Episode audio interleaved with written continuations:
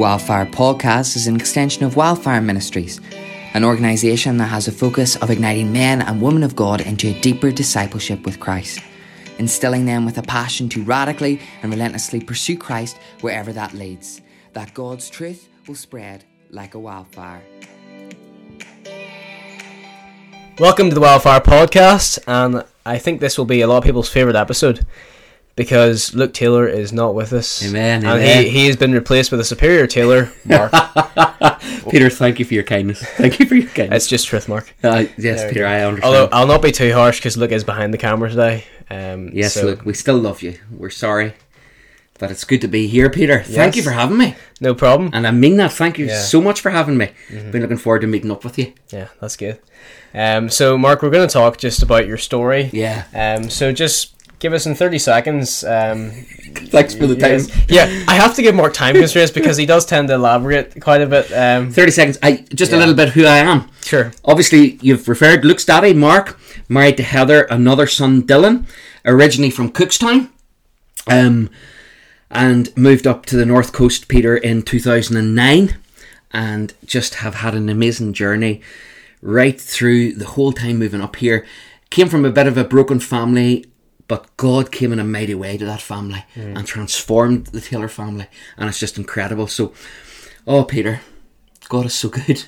He is so good. So that's it in 30 seconds. Why, you proud? Good. proud? Yeah, yeah, that was good. Good job. we'll try and keep that consistency there. yeah, yeah, all, yeah. It won't last. It will not last. yeah. um, so, Mark, we actually had you on today so we can talk about your cancer journey and a little bit about suffering. So, would you care to just tell us a little bit about that? Yeah, Peter, I'll take you back to 2020 when this all started. So 2020 was a tough year, and as you said rightly to me, tough year for everybody. Mm-hmm. Pretty much tough year for everybody. But what what was happening in my own personal life? Extreme fatigue, Peter. Weight loss, still an appetite, joint pain, just felt awful. And during 2020, on two occasions, they admitted me into Antrim Area Hospital into an isolation ward both times for a number of days, both times. And they had said that I had all the symptoms of COVID because I had this horrendous cough. Uh, and Peter, literally, it was so bad, I couldn't have talked and got a sentence together without going into a kink of cough and really short of breath. So obviously, there was some symptoms that looked like the COVID. So, Peter, that was the whole situation. Doctors came to me. I remember two doctors in particular came around to see me because they were thinking, oh, it could be rheumatoid arthritis. That was another thing. And down says, no. And one of them just done a wee tap on my arm and says, you're a young man. It's a virus. It could be COVID. It'll burn out. Just keep doing what you're doing and keep going. So I did keep going, Peter. I just kept going. It was a Friday afternoon. I was in Wallace's, you know, in Ballymena, where you've come in a few Oh, I, I bought shoes off you. You bought shoes off me, Peter, and uh, it was in Wallace's on a Friday afternoon. My wife Heather rang, and she says, "Mark, Doctor Johnson is just on the phone." And this was the first incredible miracle in my whole whole journey, Peter. Doctor Johnson was a doctor that has never examined me. I have never seen him. He, I have never been his patient, but somehow my bloods that had been horrendously bad for a solid year, by the way. Inflammation markers of well over 100. And if anybody knows anything about inflammation markers, that's ridiculous. Inflammation markers well over 100. But my bloods had come across his desk. He phoned my wife, Heather.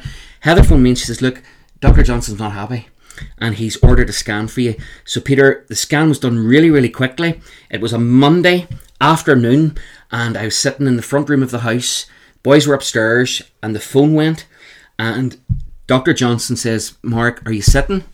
And I says, Yes, I am. He says, Look, I'm sorry to have to do this in such strange circumstances due to the COVID, you know, etc., etc. But he says, I'm ringing to tell you that you've got cancer.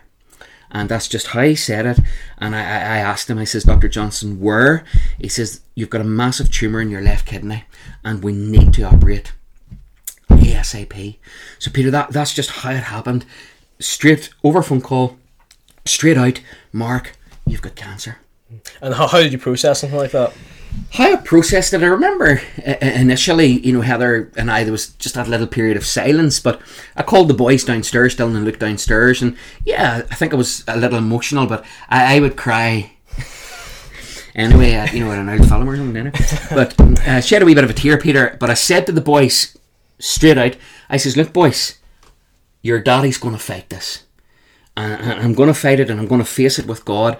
And, and I'll tell you what thrilled my heart just that day, Peter, was I just sat. I remember sitting in the wee armchair where I took the phone call, and I just remember a supernatural peace that only God could have give. Just coming into the room, uh, and just something just came upon me just to say, do you know what? Yes, you could cancer, but I'm going to be with you through this Yeah. and that's what happened. So, um, initial shock, Peter, but a lovely sense of calm. Mm. So that's how we processed it. Yeah. And what are some things? Because I know I I'm not very good at this, but what are some things people can do to comfort you in that? Whenever you just got a bad diagnosis, whenever a loved a loved one's just died, what's some things that people can come alongside you and say that would helpful? That would Absolutely, that's a really good question, mm-hmm. Peter. I'll start by saying what I feel we shouldn't do. okay, yeah, that's I'll, good- I'll good thing start by well. saying, mm. um, I'm, and I've learned this from experience, even me visiting folk. Sometimes people mean so well, and they will turn up at your house or at your bedside, and they'll come with a three-point sermon, Peter. Followed by loads of sub points and sub sub points, mm-hmm. and they mean well, but you, you're in this state, whether in your mind you're processing stuff or whether physically you're enduring stuff, stuff, and, and you can't take all that in. But they mean well. So what I will say to anyone that visits or anyone that draws alongside someone go through a journey, you don't need to go with a big sermon. Okay? So that's not what to do. Mm. But what I learnt was and this is so vitally important. Sometimes it's just good for somebody to be there, just to put your arm around you and say, Look, I've never been where you are. And just admit that. But I want you to know I'm there for you and I love you Sure. and, and just the love that someone can offer you, Peter, just for you to know that they're going to be with you in the journey. It's so, so important. Now, I want to reiterate something in case people look at this think he's a heretic.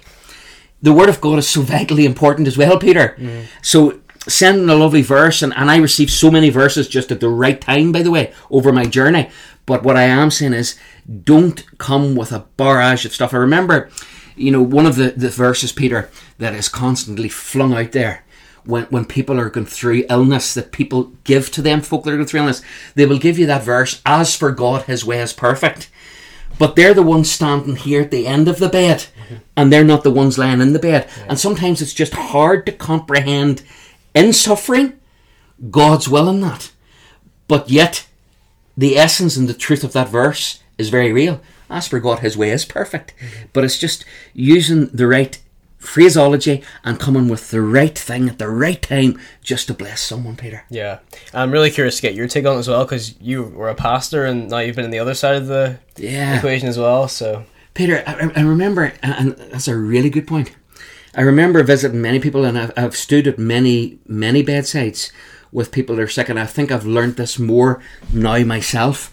And I think the biggest thing that any family, any patient, any person that is suffering in any way needs, and the Bible, right throughout the whole of the Bible, there's a key word, and it's the word love. Show them love. And and I think Peter the other thing that people need to grasp especially Christians it's by their fruits you shall know them.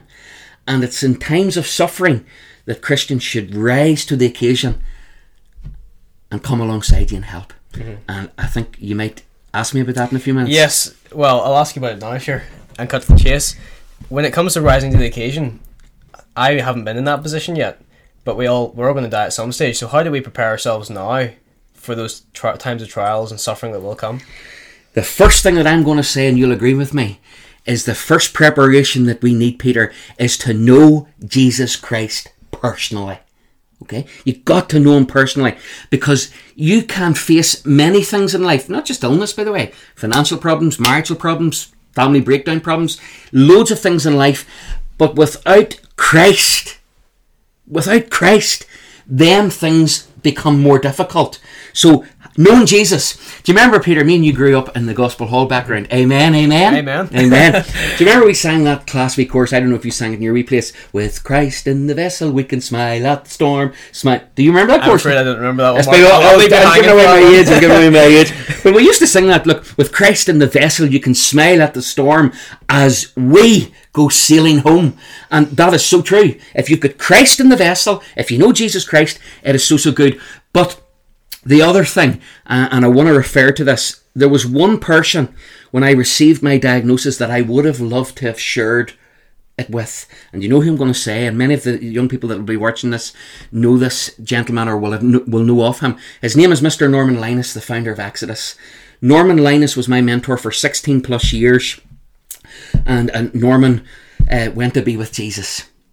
And I remember there was many occasions that I would have just loved to have had Norman there. So knowing Jesus, he's a friend that sticks closer than any brother, but also to have someone that you can trust and turn to. Because Peter, let's be honest, there's going to be crap days. Like I'm not, I wasn't always floating. Yeah. There was the odd day when it just hit me. And I'm going to refer to one of those occasions. And it was an occasion where Luke Taylor, my son, came to me as we were drying dishes in the kitchen one Sunday afternoon. And as he was drying a little cup, he just looked straight into my face and he says, Daddy, are you excited about going to heaven? And it was at that moment it just hit me, do you know what? Even Luke's thinking here, I could be in heaven sooner than I think. Mm-hmm. And am I really excited about heaven? Am I really excited to be with Jesus Christ? And of course, many of us Christians want to stay on earth as long as possible, Peter. And that's true, that's human nature. Mm-hmm. But the Bible says to be with Christ, which is far better. So, salvation, knowing Jesus, but having an accountability, someone in your life, someone that you can trust, a mentor that can come alongside you and just journey with you, Peter. Yeah. Yeah. That's that's good advice.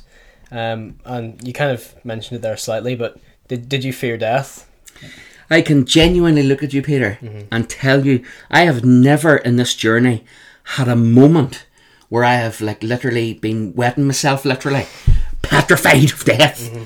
Genuinely, I have never at that moment. I have received a peace that genuinely passes all understanding, and it has been incredible. Now, over the past number of weeks, we have been at many gravesites where people have lost their fight with cancer. But there was a minister said something to me. He says they haven't lost their fight with cancer. They haven't lost their fight with cancer. Jesus Christ has just took them to a better place. Mm. And I thought that was so, so important to, to just stress. So, no, Peter, I didn't face death. I know the Bible says the last enemy to be defeated is death. But no, I've never had that fear, Peter. Yeah. No, I haven't. Missing Heather and the boys, maybe. Yes. Why? Can I ask a question? Sure. Why does my son look like never miss me, Peter? Yeah, it looks quite morbid. Yeah, I love him. I love him. Yeah, he, he did tell a story about whenever you received your diagnosis. He said they were all crying, but I didn't really see the point of crying about it. that is so good because Luke's, Luke's, Luke's mind is always, do you know what?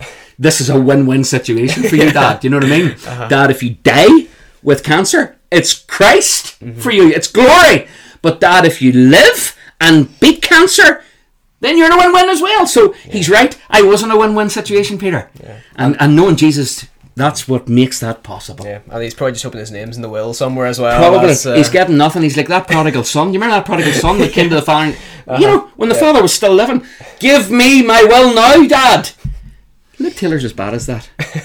no, he's not.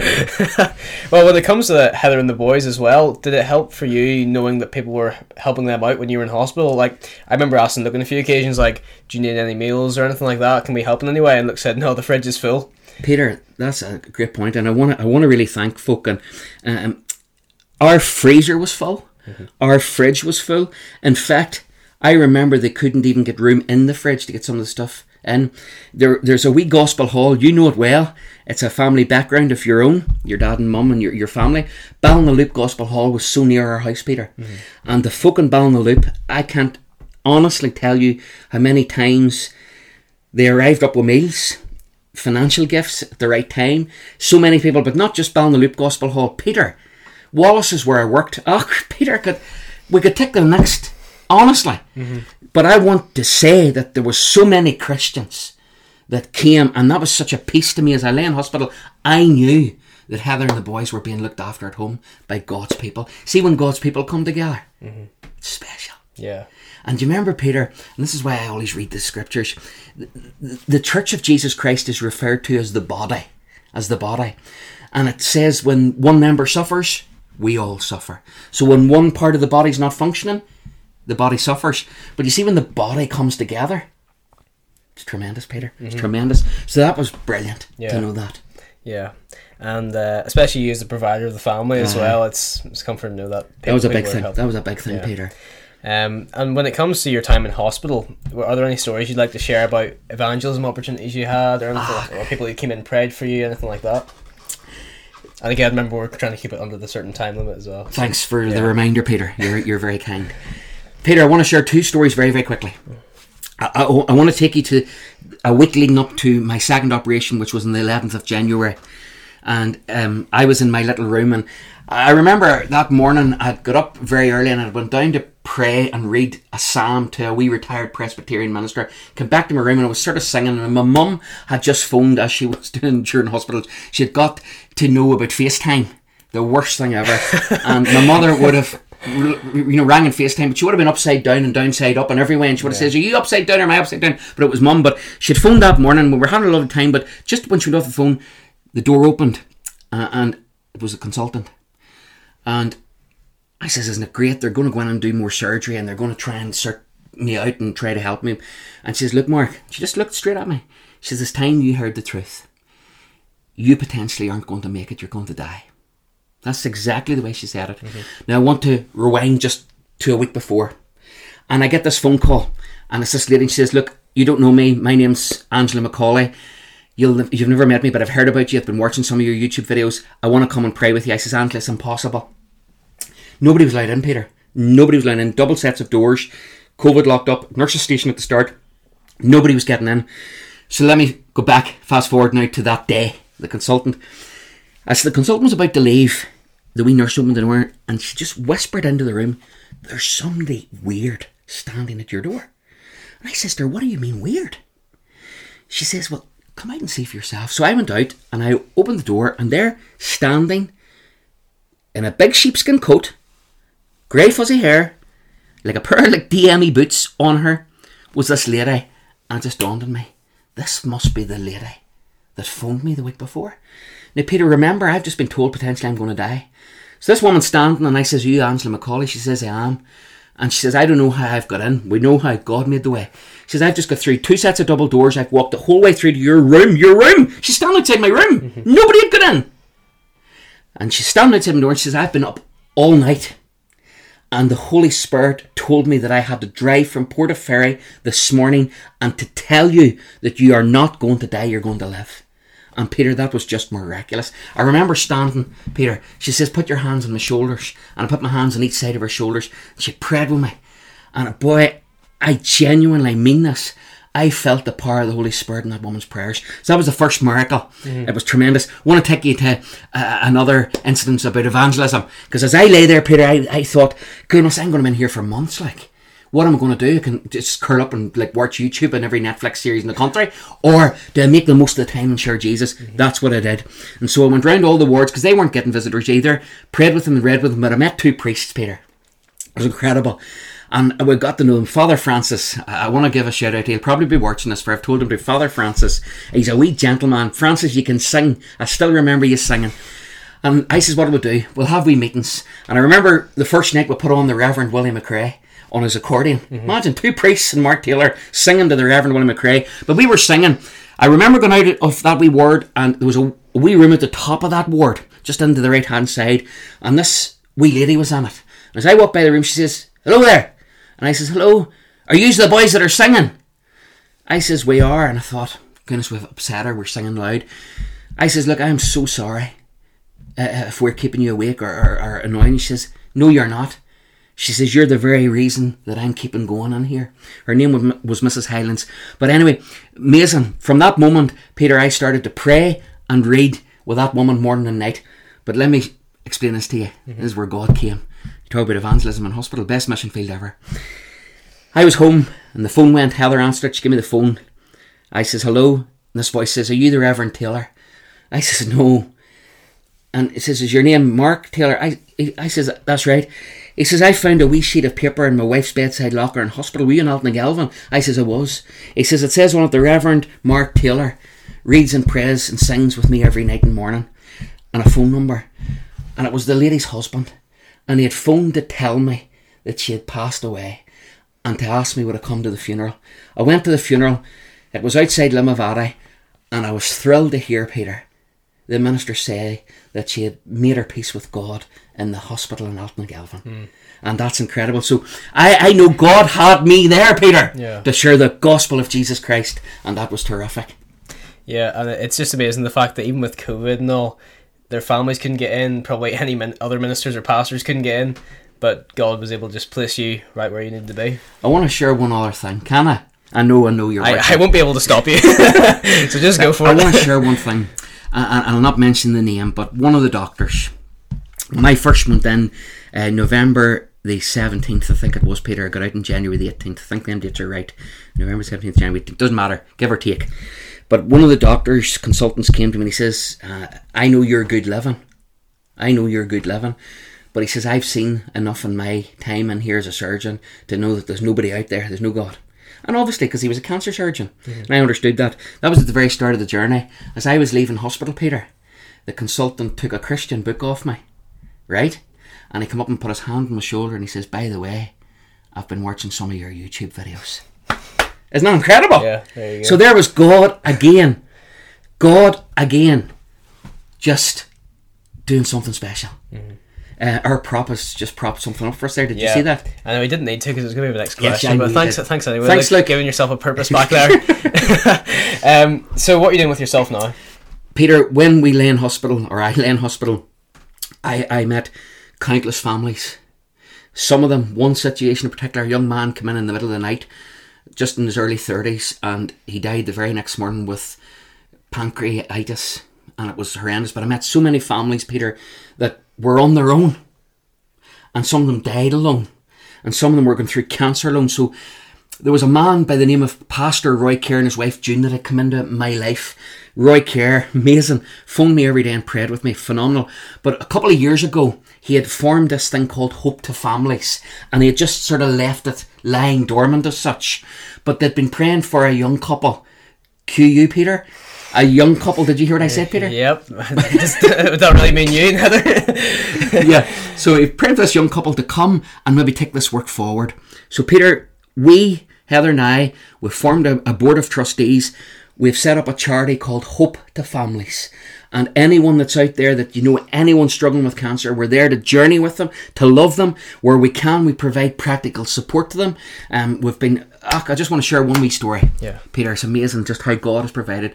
There was a wee Romanian family got in touch with us, and the young man, his wife, and a wee boy. Well, we, some of the folk might have saw this on Facebook with the wee boy and his lovely wee dicky bow and all. We sent them clothes, but the daddy of that wee boy was given serious news. Serious news. Only a young man in his early thirties, and he couldn't pay for surgery. And Hope to Families was able to pay for surgery. So that's what we're doing. Hope to Families, just trying to journey and bless folk and be there for folk, and ultimately tell them about a Saviour that loves them. Yeah. amen. That's that's the whole purpose, Peter. Yeah. yeah. And you can see more about Hope to Families on Mark's YouTube channel as well. Yeah, there's there's can I just give a wee shout out to that? Yeah. Hopetofamilies.com. Hopetofamilies.com. Please go on to it and have a wee peek at that. Mm-hmm. Yeah, and then just one final question for you, Mark, um, and then you can add anything else you want in this question if you've got any further points or anything. Um, but just, do you feel that your journey through suffering brought you closer to God? Oh, Peter. Peter, I'm, I'm taking you back as I conclude to four years ago. Mm-hmm. I was visiting a family in Bushmills. I'll never forget it, Peter. I had turned left at Dunseverick Primary School down Fack Lane. Where, what lane? Fack Lane. It sounds a bit dodgy. It does, I don't know. It is dodgy anything around there. Ulster Scots, Peter. Ah, Ulster you Scots. Um, Fack, Fack Lane, Fack Lane, this Fack Lane. But as I drove down that there, Peter, as clear as I'm speaking to you, the Holy Spirit spoke into my spirit and said, You shall not die. You shall. Give me the verse. Set your house in order, for- you shall die. die and not live. Yes, set your house in order, for you shall die and not live. And Peter, the first part of that verse is amazing. Set your house in order. You know, because God wants us all to set our houses in order. But the second part of that verse is shocking. You shall die and not live. So that was the start of my journey, Peter, and how God allowed me from that period of time. Now I didn't know I was going to be diagnosed with cancer at that stage, Yeah. but I started to set things in place, started to make restitution to people that had hurt Peter. So important as believers, mm-hmm. so important. You remember two Corinthians five, Peter. Here's what it says For we must all appear before the judgment seat of Christ, mm-hmm. that every one of us might give an account of the things we've done in the body, whether it be good or bad. Now, that's not to the sinners, Peter. That's to us as Christians. Yeah. And sometimes us Christians live as if we're untouchables. Mm-hmm. But we're going to give an account. Yeah. So, Peter, I had an opportunity then for years. But let me say this. See, as I lay in hospital, Peter, Jesus Christ became so real to me and so precious to me and so sweet to me. And it was during that period of time that I knew, if I had never known it before, that Jesus Christ is real. Hmm. He is so real. Yeah. So, yes, Peter, suffering, I believe with all of my heart, there's two things. Suffering can either drive you from God, you can accuse God, you can blame God, many people do, or suffering can drive you to God. But you remember this one verse, Peter, and so many people give this to so many people that are sick and struggling. As for God, his way is perfect. Psalm 18.30, I think that is. As for God, his way is perfect. You see, sometimes when you are suffering, it's hard to see God's plans in that. Yeah. But then we're reminded in Isaiah, do you remember? Our ways are not his ways. Our thoughts aren't his thoughts. God does things absolutely differently. But can I say this, Peter? Mm-hmm. He does things right. Yeah. He sees the finished canvas. Mm-hmm. And he had me 100% in the hospital to share the gospel of Jesus Christ. Yeah. Amen. Amen. Yeah. Well, thank you very much, Mark. Pleasure. Um, I'll just finish with a wee plug. Um, you heard about Mark singing earlier about how, how he even brought people to the Lord. So uh, there's an album available somewhere. Through it all. Through it all, uh, my granny was able to find her wee copy whenever she heard about Mark's diagnosis, and it's just a picture of Mark and three other guys in their jeans and shirts at White Rocks Beach, with a guitar and all. Yeah, that was some powerful times, Peter. Through it all, I've learned to trust in Jesus. Through it all. Amen. Well, thank you very much for coming on, Mark, and Thanks for, for telling us your story. Thank you so much. Sorry, folks, I went on a wee bit long. Forgive me. Forgive me.